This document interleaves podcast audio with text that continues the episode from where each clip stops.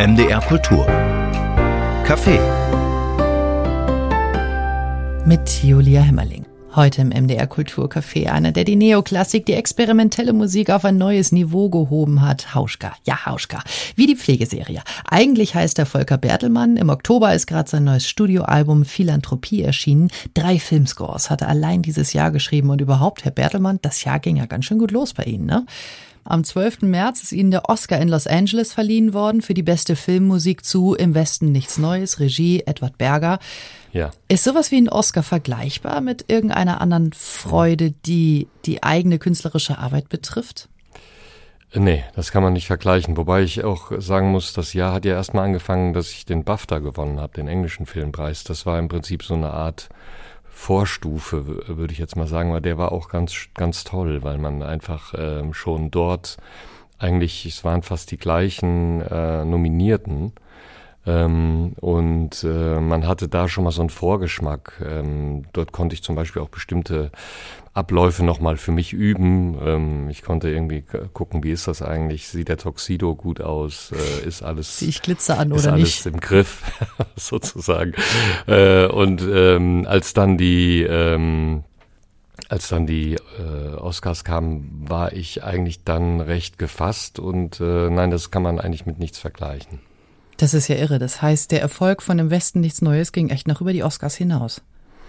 Genau, also ich bin im Prinzip für den gleichen Film ähm, ja mehrfach nominiert worden. Ähm, und äh, jetzt in dem Fall ähm, habe ich dann gewonnen äh, beim, beim BAFTA und bei dem Oscar. Und genau, und das ist halt meistens auch der, der Gang der Dinge. Also man hat meistens eine, ähm, eine Nominierung und ähm, oder beziehungsweise man hat meistens wenn man zum Beispiel für den BAFTA nominiert ist und dort gewinnt, dann ist es eigentlich zumindest äh, recht naheliegend, dass man bei den Oscars auch irgendwie weiterkommt. Ob man dann gewinnt, das ist natürlich immer eine Frage, wie abgestimmt wird. Aber es hat äh, natürlich Auswirkungen in vielerlei Hinsicht, weil natürlich sehr viele Menschen ja, das sehen. Also es ist so ein bisschen wie, äh, also mir wurde im Nachhinein erst klar, dass es vielleicht so ein bisschen wie so eine Weltmeisterschaft ist beim Fußball. Also wo Leute äh, dann alle vorm Fernseher sitzen und äh, ja, irgendwie mitfiebern. So, und das fand ich ganz schön. Und dann haben Sie eine unheimlich schöne, auf den Punkt gesprochene, mhm. aber sehr, sehr kurze Dankesrede gehalten. Was gab's denn da für Vorgaben für sowas? Ja, man, man kriegt eigentlich, also wir hatten natürlich so ein Vorbereitungs, also nicht ein Vorbereitungstag, sondern es gibt einen ganz wundervollen Event ähm, zwei Wochen vorher, wo man so, wo sich sozusagen alle Nominierten, ähm, egal welche in welcher Kategorie, die werden treffen sich an einem Abend zu einem Abendessen. Und ähm, dort wird halt, werden alle Leute so auf die Bühne geholt und dann gibt's halt so ein Gruppenfoto von allen Nominierten. Ähm, die, das ist eine sehr große Gruppe, ich glaube, es waren dieses Jahr 180 Leute, die stehen dann alle auf einem Foto. Und ähm, was aber ähm, daran ganz schön ist, ist, ähm, man, äh, also, beziehungsweise man lernt einmal die Leute äh, schon mal vorab kennen und äh, man wird dann so ein bisschen, also wurde zum Beispiel gesagt, dass äh, es gut wäre, wenn die Dankesrede nicht länger als 45 Sekunden wäre. Ähm, und das heißt auch, während der Rede sieht man auf der anderen Seite äh, sozusagen äh, sich gegenübergestellt einen großen Teleprompter und da läuft halt die Uhr rückwärts. Mhm. und äh, ich hatte für mich äh, überlegt, ich versuche jetzt erstmal 45 Sekunden ähm, als Maßgabe zu nehmen und dann schaue ich mal, ob das ähm, ja, wie die anderen äh, Reden sind. Und ich merkte aber, als die anderen angefangen haben zu reden, dass sie ein bisschen länger waren. Also nicht ganz 45 Sekunden, aber dort trotzdem recht kurz gehalten. Und ich habe dann für mich äh, gemerkt, dass ich dann echt, echt entspannter wurde, weil ich merkte, ich habe vielleicht, ich kann das, ähm, die 45 Sekunden, die muss ich jetzt nicht so runterrasseln, sondern ich kann das ganz entspannt sagen. Im Westen nichts Neues nach dem Roman von Erich Maria Remarque. Protagonist heißt Paul Bäumer und er kämpft im Ersten Weltkrieg an der Front zu Frankreich. Eine starre Front, mhm. an der ja jegliche Kriegsaktivitäten noch sinnloser erscheinen, als sie eh sind. Da gerät also ein junger Mann, eigentlich ein Jugendlicher, in ein Räderwerk rein, in dem er nur ein Sandkorn ist. Voller Kampfesgeist und Zuversicht, also vorher ordentlich manipuliert. Und es ist tatsächlich ein Räderwerk, das sie auch in ihrem Titelmotiv komponiert haben. Wir hören mal eben kurz rein.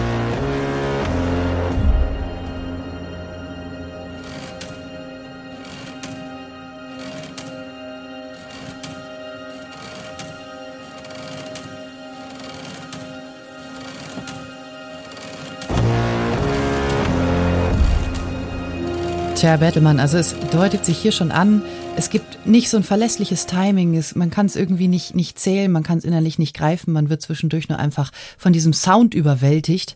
Mhm. Und da stehen sie in Los Angeles und erwähnen in ihrer Dankesrede ihre Mutter, die Folgendes sagt, wenn du Menschlichkeit und Empathie in der Welt verändern willst, musst du bei dir anfangen und deiner Umgebung. Mhm. Da kannst du mhm. üben und lernen. Mhm. Wenn man empathisch ist, Herr Bertelmann, dann packt einen dieser Film wahrscheinlich ziemlich. Wie gehen mhm. Sie bei Ihrer Arbeit, auch bei dieser Arbeit jetzt, mhm. mit solchen Gefühlen wie Empathie um? Es, es war erstmal so, dass ich natürlich mit dem Regisseur Edward Berger habe ich dann habe ich ist das jetzt schon der vierte Film, den ich mit ihm gemacht habe und die Zusammenarbeit, die ist halt ganz toll. Also es ist halt einfach auch eine Zusammenarbeit, die jetzt nicht nur daraus besteht, ähm, dass man sich die ganze Zeit irgendwelche ähm, Hindernisse in den Weg legt, sondern ähm, die Arbeit ist dadurch bestimmt, dass wir uns äh, sehr gut ergänzen und er mich eigentlich recht ähm, frei ähm, an der Filmmusik erstmal arbeiten lässt und äh, auf der anderen Seite aber auch gute Kommentare gibt oder auch gute ähm, ja, Einwände hat bei bestimmten Stellen. Und äh, jetzt bei dem Film war es natürlich auch nochmal so, es war A, ein, ein Kriegsfilm, der mit unserer Geschichte natürlich zu tun hat. Also man hatte grundsätzlich schon musikalisch ähm, eine Vorgabe, dass man äh, natürlich nicht anfängt über den, äh, also irgendwelche Protagonisten in irgendeiner Weise pathetisch oder sie so emotional aufzuladen oder so, so sogar hero zu heroisieren.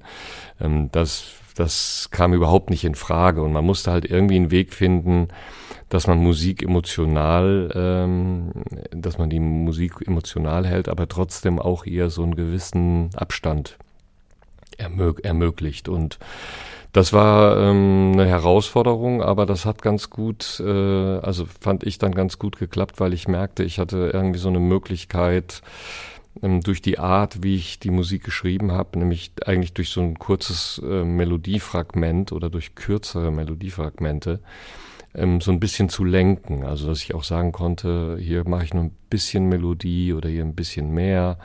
Ähm, und ich glaube, das hat dann ganz gut funktioniert. Und immer wenn diese Kriegsmaschine im Film anläuft, also Soldaten marschieren oder es werden so äh, fast industriell so Klamotten bereitgelegt, dann erklingt diese Musik, ich finde, es ist ein ziemlich äh, grauenvoller Klang, zumal im Kontrast auch zu den Streichern. Mhm. Und das ist schon wirklich genial. Also wenn dieser Sound so reinplatzt, dann erschreckt man sich noch einmal mehr in einem Film, in dem man sich eh schon oft erschreckt. Wie haben Sie diesen Sound gefunden? Ist der, ist der verzerrt oder äh, wo kommt denn der her? Äh, das Motiv ist eigentlich ein, äh, also gespielt auf einem alten Harmonium von meiner Urgroßmutter. Ähm, und ähm, ich habe halt auf dem, auf der Rückreise von Berlin, äh, nachdem ich den Film zum ersten Mal gesehen habe, habe ich halt die, ähm, hatte ich halt den Gedanken, dass ich ein sehr kurzes Melodiemotiv brauche, weil es halt sehr viele Explosionen in dem Film gibt. Sehr, das, der Film ist sehr laut. Äh, man brauchte halt irgendetwas, das man so platzieren konnte in den Lücken. Und da war wichtig, dass das Melodiemotiv nicht zu lang ist. Und zum anderen wollte ich halt ein Instrument benutzen aus dieser Zeit. Ähm, mhm. Und ich war halt irgendwie am Überlegen, was könnte das sein? Und dann habe ich natürlich erstmal über Streichinstrumente nachgedacht. Ähm, aber das war mir so ein bisschen ähm, vielleicht von der Instrumentierung ein bisschen zu profan, weil die ähm, Geigen sind natürlich oft äh, von 1900 oder 1910 oder noch früher von 1700, 1800. Ähm, das ist eigentlich nicht so, war nicht der Ansatz, sondern ich wollte irgendwas haben, was mich persönlich an diese Zeit erinnert und ich musste halt an dieses Harmonium denken von meiner Urgroßmutter, mhm. weil irgendwie diese Harmonien, die waren schon in der, ja, im, um 1900 standen die halt äh, bei, bei den Menschen auf dem Land, äh, in den Wohnungen, also wir war, ich bin ja sehr christlich geprägt ähm, und da war äh, fast jede Wohnung hatte so eine Art Das ist ja ein bisschen wie so eine Ersatzorgel, ähm, wo dann äh, Choräle begleitet wurden, ähm, also wo man einfach christliche Lieder gesungen hat. Und dieses Harmonium war irgendwie so ein Klangkörper, der mit, für mich mit Menschen verbunden war, die vor 1900 geboren sind. Und ich habe ein paar kennengelernt, äh, ähm, noch in meiner Jugend. Ähm, und das war irgendwie immer sowas, was so eine sowas Altes hat, aber auch was Handgemachtes. Und ähm, genau, und das habe ich halt genommen und habe das ein bisschen modernisiert, indem ich halt äh, Verzerrer benutzt habe und ähm, quasi auch die Mikrofonierung des Harmoniums eigentlich wie so eine Maschine äh, aufgenommen habe. Also ich habe nichts äh, rausgenommen aus den aus dem Klang, sondern ich habe eigentlich das ganze Holz und äh, das ganze Material eigentlich mit aufgenommen. Das ist ja irre. Das heißt also, dieses ganze Knacken und Knarzen und Ratzen, was man da so hört, mhm, genau. das ist wirklich auch aus dieser Zeit. Das ist, ach krass, das heißt, da sind jetzt auch gar nicht so diese großen Effekte drauf, die man selber als Zuschauer jetzt überhaupt nicht mehr überblicken genau, die kann, sind, sondern das, das Material an sich. Genau, beziehungsweise sie sind so bearbeitet, dass sie eigentlich durch einen Gitarrenverstärker gespielt ist, äh, gespielt wurden. Das ist alles. Also sie sind eigentlich nur ein, ähm, also ich habe sozusagen Mikrofone genommen und habe es eigentlich behandelt wie eine E-Gitarre und habe aber nochmal oben drüber solche, also verschiedene Spuren aufgenommen, die sozusagen den Blasebalg, äh, ähm, also wo man den Blasebalg hört, wo man das Knarren der, des Holzes von den Pedalen hört. Und das ist auch das, was in diesem ersten Stück auch irgendwann auftaucht. Das ist wie so ein Knarzen, wie so eine, wie so eine Maschine halt. Und das sind alles äh, Geräusche, die mit dem Harmonium gemacht wurden. Faszinierend. Und dann gehen wir nochmal in den Kontrast. Ähm, es gibt so Szenen mit Staatsoberhäuptern zum Beispiel oder auch mit diesem hm. unsäglichen deutschen General, mhm. General Friedrich, der nach der Kapitulation Deutschlands nochmal mhm. seine Truppen gegen die Franzosen an die Westfront schickt. Mhm. Übrigens genial gespielt von David Striso. Und als der das beschließt, generell auch um ihn herum, gibt's wenig bis keine Musik.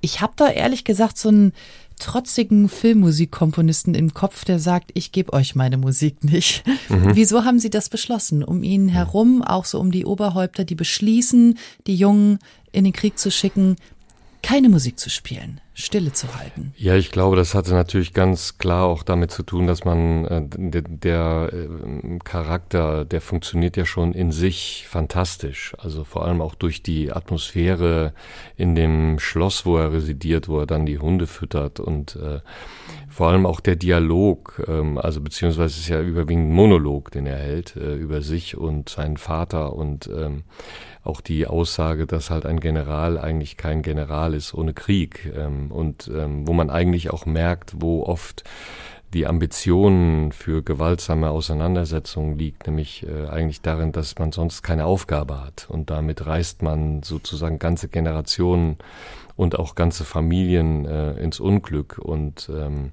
äh, ja nimmt ihnen einfach die das Leben und ähm, das war eigentlich für mich ganz wichtig, äh, oder beziehungsweise für Edward und mich war das eigentlich wichtig, dass man da vielleicht eher so die Dekadenz des äh, Lebens, äh, was äh, so jemand dann führt, äh, eigentlich eher nach vorne bringt und eigentlich sehr realistisch wirken lässt.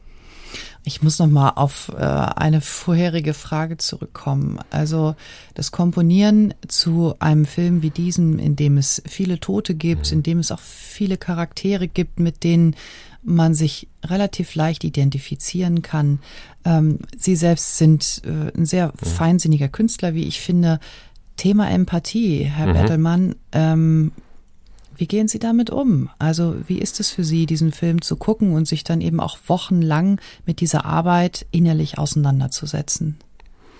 Ja, Empathie ist ja was, was man, ähm, ich finde, losgelöst von so einem Film. Entweder man hat sie oder man hat sie nicht. Also ich bin eher jemand, also ich habe den, als ich den Film das erste Mal gesehen habe, fühlte ich mich danach wirklich wie, äh, ja, so, ich, ich war eigentlich überrascht, dass ich mich so ähm, berührt fühlte, also gar nicht so fertig oder kaputt, äh, sondern ich fühlte irgendwie so eine, ja, so ein Bewusstsein über, ähm, ja, über die Bedeutung von Lebenszeit. Und ich glaube, wenn man sich ähm, klar macht, was eigentlich Lebenszeit bedeutet und warum man irgendwann die Augen aufmacht in einem Ort, den man sich ja nicht ausgewählt hat, sondern äh, wo man hingesetzt wurde und dann erinnert man sich an seine Kindheit und dann fängt irgendwann an, sich das Ganze also das ganze Paket, was man dann als Kind mitbekommen hat, sich zu entfalten oder auch die Schwierigkeiten ähm, zu äh, erzeugen, die man im Leben hat. Und ähm, mir wurde bei dem Film dann nochmal klar, dass es natürlich Menschen gab, auch in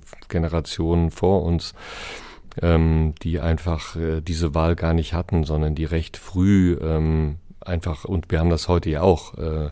dass men Menschen einfach nur ein sehr kurzes Leben haben, ähm, ohne dass sie es sich ausgewählt haben, sondern sie äh, entscheiden sich irgendwo anders hinzugehen und ertrinken im Mittelmeer oder sie, äh, ähm, sie kämpfen irgendwo an einer, an einer Front, wo sie Sie können nicht flüchten mehr, sie können nicht über die Grenze in ein anderes Land, versuchen es vielleicht. Und trotzdem müssen sie für irgendjemanden, der eine Entscheidung getroffen hat, ähm, äh, dann sozusagen sterben. Und zwar die Lebenserwartung für solche Menschen ist ja sehr, also gerade für Menschen an der Front, die ist ja sehr kurz. Ich glaube, ich meine irgendwas mal gehört zu haben von 10 Sekunden oder 17 Sekunden. Also man geht da raus und dann ist man meistens schon tot. So. Und äh, was mich daran, ähm, äh, um auf die Empathie zu kommen, ich finde, das sind alles Dinge, die mich empathisch machen für äh, das Schicksal von Menschen. Ähm, also wo man einfach äh, sich auch überlegt, in welchem Leben lebe ich, welche Vergünstigungen und welche ähm, Möglichkeiten habe ich, ähm, die aber nicht, die man nicht einfach als ja, als so hin, ähm, ja, die sind das als selbstverständlich hinnehmen kann, sondern die sind einfach äh, vielleicht in dem Moment für mich ein glücklicher Zustand, in dem ich aber anderen Menschen vielleicht helfen kann, dass ihr Zustand sich verbessert. Und jetzt stehen Sie da bei den Oscar-Preisverleihungen in einer Glitzer- und Glamour-Welt mit einem Film, in dem es um so basale Gedanken des Lebens und des Überlebens geht, in dem Menschen zu Tieren werden. Haben Sie nicht das Gefühl gehabt, ich bin jetzt gerade im falschen Film? Ja, ich meine, das ist, äh, also erstmal muss ich sagen, äh, das ist was ganz Tolles. Also man kann einfach damit, ähm, das ist schön, man kann es feiern und man, es kann einem richtig gut gehen. Also man hat halt einfach einen Abend, der ist ganz toll. Und das ist ja dann auch wirklich nur ein Abend. Davor gibt es natürlich eine ganz lange Zeit der Arbeit. Ich glaube, viele Menschen äh, ähm, wissen nicht, dass, äh, sagen wir mal, ein Oscar, ein Oscar-Gewinn, ähm, der fängt sozusagen, also die Feier ist ja äh, im März, am 12, war am 12. März. Ähm, und wir haben angefangen, quasi Interviews zu geben und sozusagen den Film in die Öffentlichkeit, also zu promoten, um überhaupt dorthin zu kommen, äh, beim Toronto Film Festival im September. Ähm, das heißt, dazwischen liegen ja fast sechs, sieben Monate ähm, wirklich immer wieder ins Flugzeug steigen, irgendwo hinfliegen, äh, Menschen treffen nach einem Kinoabend, mit ihnen sprechen ähm, und ähm, das ist, äh, das find, war eine, eine, fand ich schon eine schwierige Zeit. Vor allem die merke ich jetzt, nachdem alles vorbei ist, merkt man schon, wie lange man daran gearbeitet hat. Ähm, aber der Abend an sich ist ganz toll und da gibt's natürlich auch befremdliche äh, Szenen, aber die habe ich auch, wenn ich hier morgens an der Pommesbude vorbeikomme. Okay. Volker Bertelmann alias Hauschka heute im MDR Kulturcafé. Ihr Vater ist 1931 geboren. Mhm. Meine Eltern sind mhm. rund 20 Jahre später geboren und haben immer noch Zeichen des Krieges an sich. Mhm. Ähm, wie präsent waren die Kriegserfahrungen in Ihrer Familie noch?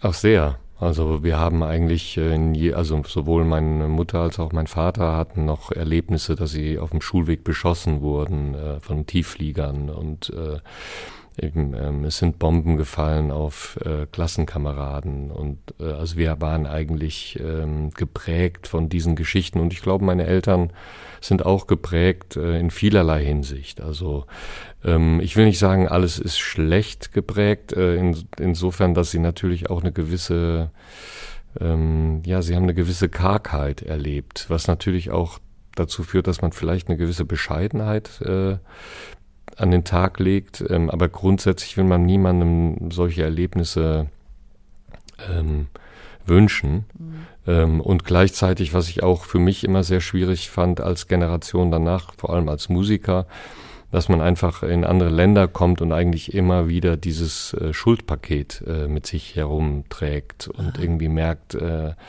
ja, was eigentlich, wie viel Generationen es braucht, um sozusagen langsam in eine in ruhigeres Fahrwasser zu kommen, also dass man irgendwo auftaucht und man muss nicht immer wieder das gleiche Gefühl haben. Das war manchmal vielleicht auch einfach noch nicht mal einem gegeben von der von anderen Menschen, also in anderen Ländern sondern man, man hat das einfach für sich selbst oft äh, gefühlt.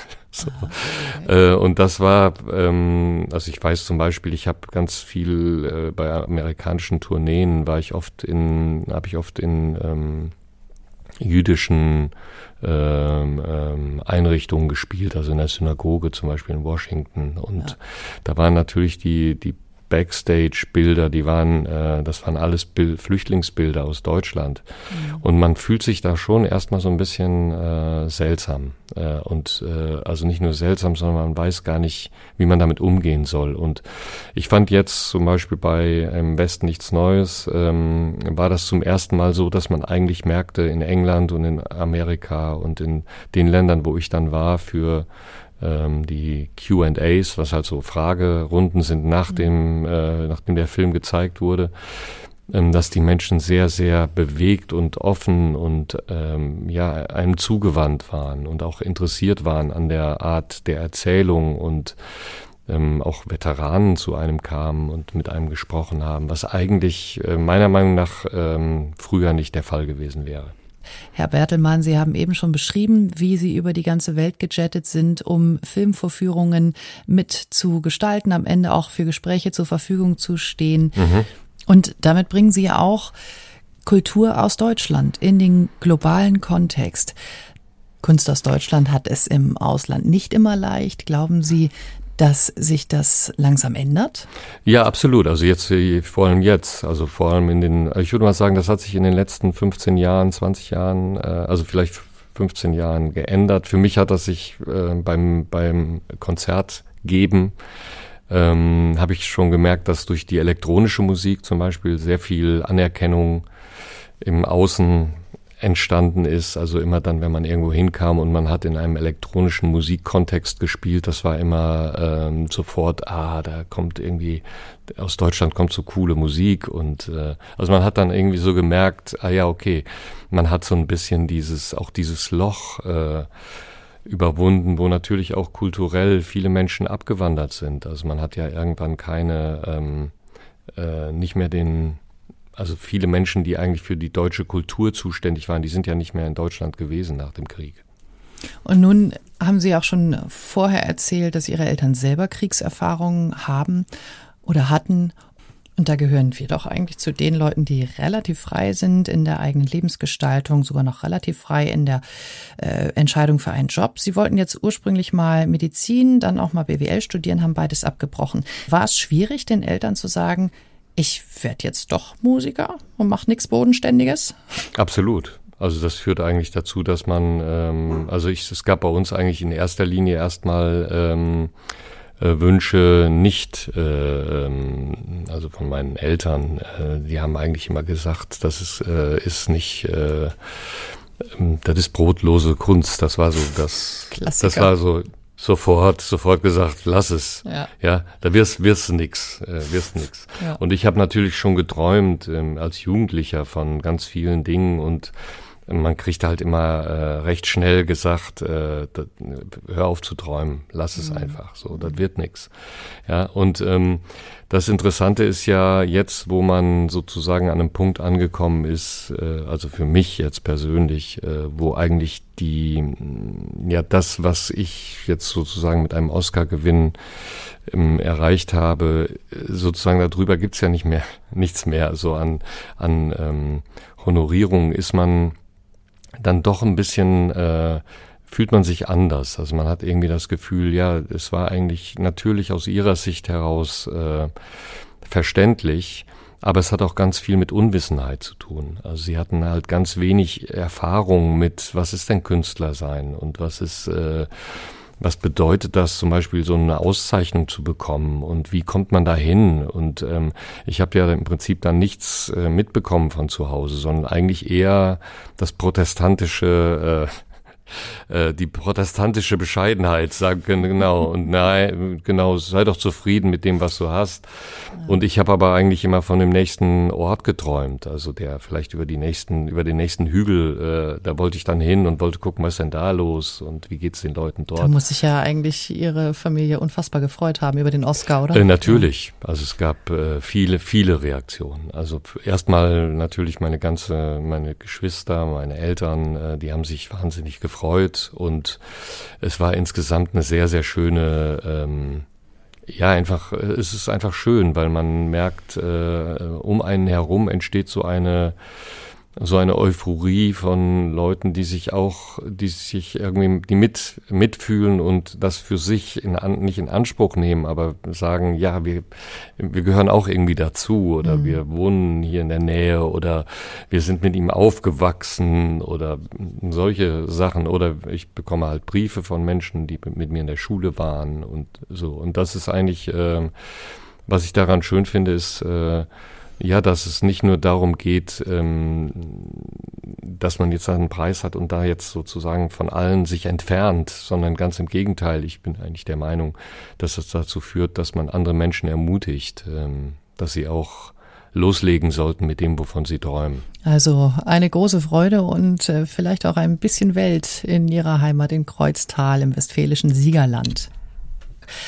Und Sie haben dort in Ihrer Heimat dann auch einige Bands gehabt. Eine davon hatten Sie mit Ihrem Cousin zusammen, ein Hip-Hop-Projekt, das hieß God's Favorite Dog. Und da hatten Sie dann auch irgendwann einen Plattenvertrag in der Tasche. War das dieser Sony-Plattenvertrag? Da waren Sie Mitte 20. Mhm. Was war das für eine Zeit?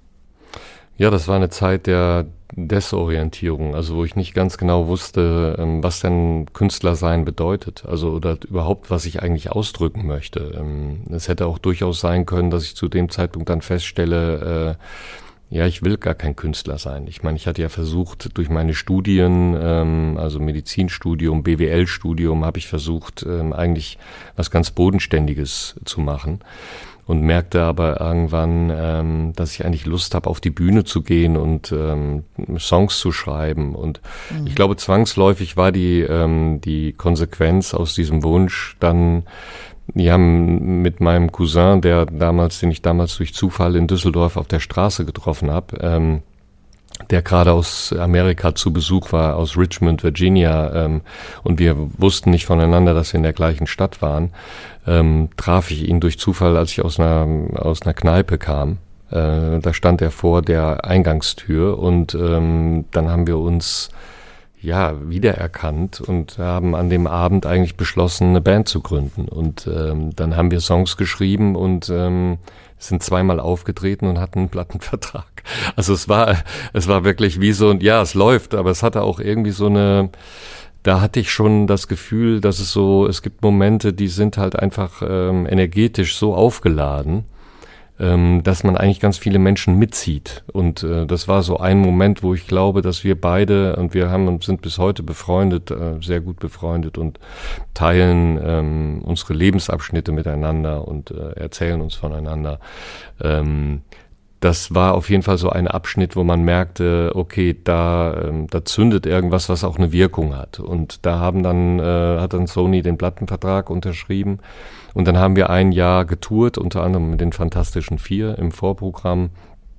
Und das war für, für uns viel zu schnell, viel zu viel äh, und viel zu früh. Ähm, und wir waren eigentlich nach einem Jahr waren wir durch mit dem äh, mit dem Thema, weil es auch vor allem überwiegend darum ging, dass man irgendwie einen Hit schreibt. Und es ging immer nur um ein Stück. Ähm, und das war dann, äh, also die Personen, die da mit verbunden waren, die traten dann äh, recht schnell auch wieder in den Hintergrund, wenn der Hit nicht da war. Und das war mir, ehrlich gesagt, so. das war mir eigentlich ein bisschen zu wenig. Also mir, mir fehlte ein bisschen Zuverlässigkeit in diesem Konzept. Und deshalb, deshalb habe ich mich davon verabschiedet. Man hat ja mit einer Band auch immer so einen, so einen sozialen Kontext, der einem ja manchmal auch Sicherheit gibt. Was hat Sie jetzt dazu bewogen, äh, solo unterwegs zu ähm, sein? Die Unabhängigkeit. Also ich okay. bin sozusagen als Solokünstler bin ich in der Lage zu bestimmen, ähm, wie es weitergeht und auch mit wem ich spiele und wann. Und ähm, ich finde eine Bandkonstellation, die funktioniert vielleicht in den, in, in den seltensten Fällen, äh, also es gibt natürlich ein paar Bands, die sind schon seit 30, 40 Jahren zusammen. Und das ist auch ganz toll, aber ich wollte, weiß nicht, diesen Zufall, dass das wirklich dann zusammenpasst oder beziehungsweise ich glaube, ich habe auch nicht die Leute gefunden, mit denen ich dann sozusagen schon seit der Schulzeit oder äh, ich hatte jetzt noch ein Interview gehört von der Band Silbermond zum Beispiel, äh, wie lange die dann schon zusammen sind und wie lange das schon gehalten hat, auch mit Krisen. Aber äh, das ist mir nicht widerfahren. Ich habe also keine Menschen getroffen, wo ich das das Gefühl hatte, wir können ewig zusammenbleiben und deshalb habe ich dann mich für Solo Solo äh, Künstler sein entschieden. Wissen Sie, ich finde das irgendwie immer so faszinierend, wenn jemand auch auf eine ganze Tour geht und jeden Abend alleine auf der Bühne sitzt oder steht und so diese gesamte Energie des Abends aus mhm. sich selbst heraus schöpfen muss. Und dann gibt's ja sicherlich im Publikum auch ganz, ganz viele Leute, die warten dann so auf die Hauschka-Hits. Ne? Ja, die kriegen sie auch nicht. Ach so.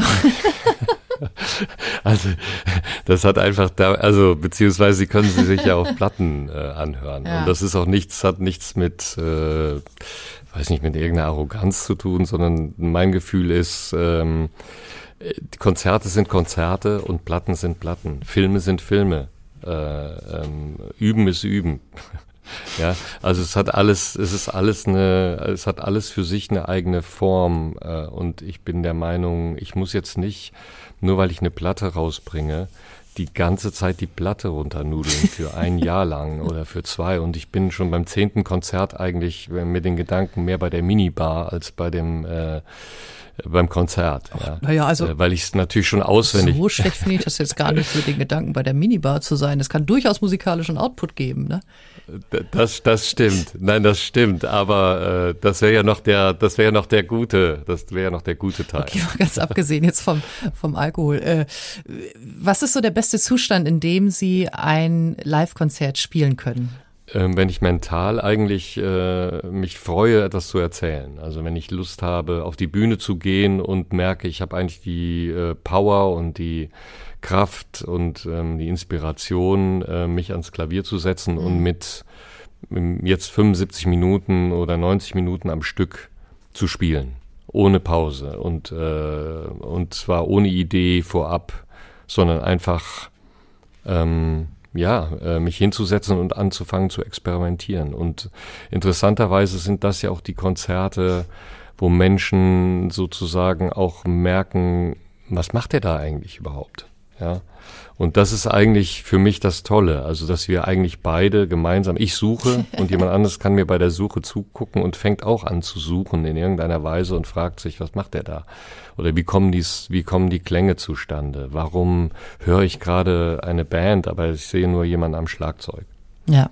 Äh, nur, nur jemand so. am, am Flügel. Ja, ja, Entschuldigung, ich habe Sie haben, Sie haben jetzt genau. diese programmatische Musik für den Film gemacht, wo Sie ja in Ihrer Kreativität schon relativ klar gelenkt sind. Also da wird etwas von Ihnen verlangt. Und nun haben Sie aber schon auch wieder ein neues Album äh, auf dem Markt, Philanthropie als Sie damit jetzt angefangen haben, wonach war Ihnen? Also was haben Sie so für ein Album im Kopf gehabt, jetzt so nach dieser Arbeit zu dem Film Im Westen nichts Neues? Das wird jetzt der krasse Gegensatz, das wird jetzt wieder was ganz, ganz Freies, das.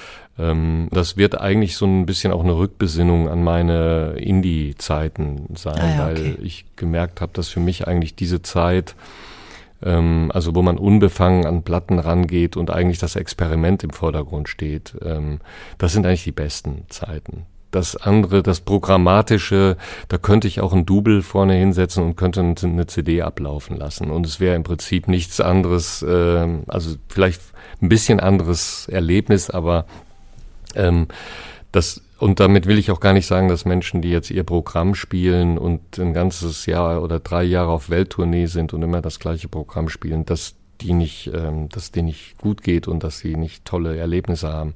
Aber für mich ähm, ist das Musikmachen eigentlich ja ähm, Kreation äh, im Moment. Das heißt, wir werden das jetzt nicht erleben, dass Hauschka irgendwann als Hologramm in einer großen Arena mhm. auf der Bühne zu sehen ist, aber eigentlich ist er gar nicht da. Äh, da wäre ich auf jeden Fall nicht dabei, nein, aber das, aber es ist auch für mich eine Frage auch der Größe. Also man muss ja auch überlegen, ähm, ich bin ja kein Freund von ähm, der Theorie, dass immer die Dinge immer wachsen.